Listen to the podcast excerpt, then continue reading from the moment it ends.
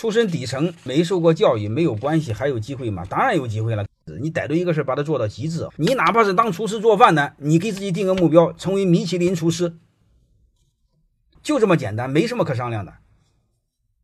机会和出身没关系，机会和学历没关系，机会和什么都没关系。机会只有和你怎么看机会有关系，怎么看你有关系，就这么简单。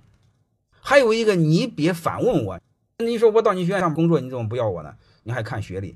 我再给你说一个，为什么看学历？看学历，它是降低它的筛选成本。包括为什么我们选品牌，包括我说你们要做性价比高的，也要做品牌。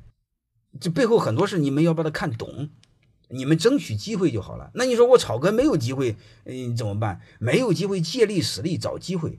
你比如，假设你想做厨师，你太容易了，随便饭店可以进去。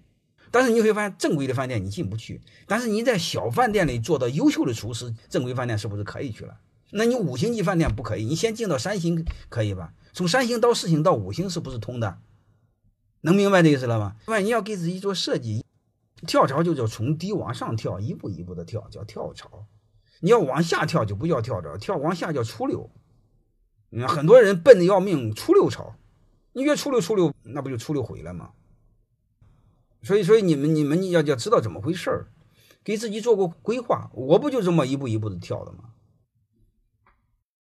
欢迎大家的收听，有管理经营、股权相关的问题可以联系小助理：幺五六五零二二二零九零，微信同号。